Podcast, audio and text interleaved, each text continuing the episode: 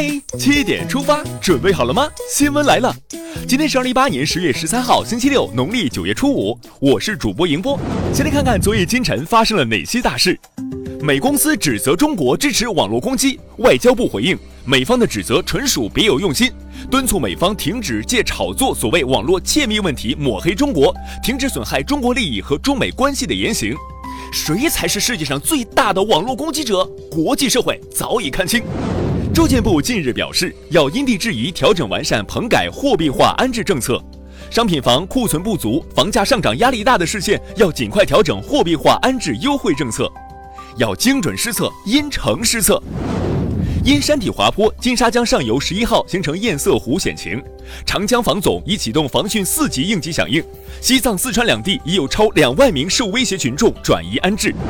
最低工资将上调，快看看有没有你们那里。人社部日前公布了全国各地区月最低工资标准情况，海南月最低工资标准为一千四百三十元，排在最末。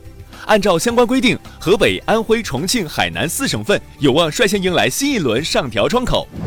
近日，教育部发文，菏泽万达红领巾事件性质恶劣，要求各地坚决禁止任何形式的商业广告、商业活动进入中小学和幼儿园。学校的责任是教书育人，坚决杜绝任何商业行为侵蚀校园。海关总署昨天指出，二零一八年前三季度，我国货物贸易进出口总值二十二点二八万亿元，比去年同期增长百分之九点九。中美经贸摩擦对我国外贸的影响总体可控。证监会昨天通报，今年上半年检查发现一百三十九家私募机构存在违法违规问题，其中十家私募机构涉嫌非法集资、挪用基金财产、从事损害基金财产和投资者利益等严重违法违规行为。中国民航局表示，改革开放四十年来，机场数量和规模双双增长，旅客吞吐量增幅达一九七八年的四百九十五倍。改革春风吹进门，坐上飞机好出门。现在关注总台独家内容，中央广播电视总台百家讲坛特别节目《平语近人》，习近平总书记用典昨晚播出第五集，报得三春晖。平语近人，习近平总书记用典，既把习近平总书记用典深入浅出地呈现给观众，又将习近平新时代中国特色社会主义思想通过电视平台进行生动阐释和广泛传播。接下来了解一组国内资讯。气温终于回升了。中央气象台预计，除东北地区本周末到下周初气温有波动外，未来一周北方大部将持续回暖，南方多地受阴雨影响，气温相对较低。脱掉秋裤是对气温回升的尊重。南北稻香村之争出现戏剧性反转。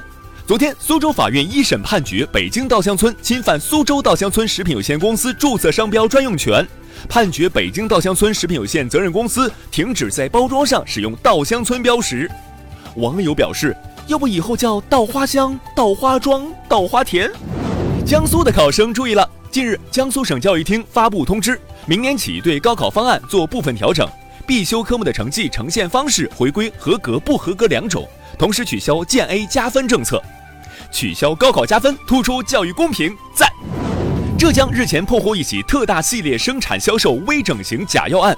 抓获犯罪嫌疑人二十一名，扣押肉毒素、水光针等假药及无注册证医疗器械共计一百三十多个品种，涉案金额超过三亿元。金额大，胆子更大，学习也能学出一身债务。今年二十五岁的张贝贝报了华尔街英语 VIP 课程，学费高达十四万元，月入三千元的他每月要还贷五千五百元，教育投资也要量入而出。报告显示，大城市通勤难正在挤占年轻人生活时间，影响生活质量。通勤在一小时以上的上班族，抑郁几率高出平均水平百分之三十三。你被通勤难偷走幸福感了吗？让我们把目光转向国际。日本首相安倍晋三将于十月二十五号至二十七号对中国进行正式访问。昨天，朝鲜最高领导人金正恩与俄罗斯总统普京互致信函，庆祝两国建交七十周年。韩国喜剧节目《外记站姿》因使用错误的中国地图和含有辱华情节，引发中国网友不满。其后，节目所属公司社长发文道歉，承诺尽快修改和删除错误内容。挑战中国人民底线，不可原谅。你遇到的最难的考题是什么样的？近日，牛津大学今年出了这样一道考题：你愿意当吸血鬼还是僵尸？引发民众热议。英国卫报说这是最难的考题。关于这道题，你的答案是什么？接下来进入到今天的每日一席话：心松恨步高千尺，恶竹应须斩万竿。二零一六年一月十二号，习近平总书记在第十八届中央纪律检查委员会第六次全体会议上发表讲话时，引用“心松恨不高千尺，恶竹应须斩万竿”，强调，如果不除恶务尽，一有风吹草动就会死灰复燃、卷土重来，不仅恶化政治生态，更会严重损害党心民心。心松恨不高千尺，恶竹应须斩万竿，出自杜甫的。将赴成都草堂途中有作，先记严正公五首。意思是说，在新松树上倾注着喜爱之情，恨不得它们迅速长成千尺高树；而对于那些随处乱生、妨碍新松生长的恶竹，纵有万竿也要斩除。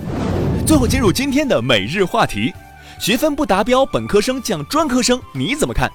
去年，华中科技大学出台了普通本科生转专科管理办法试行，明确规定未按要求完成本科学分的学生降为专科。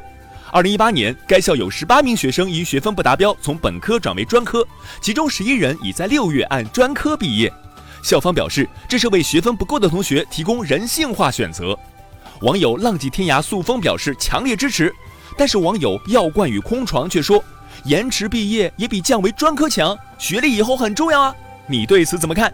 好了，今天的起点出发就到这里，更多精彩内容请关注央广新闻公众号，我们明天再见。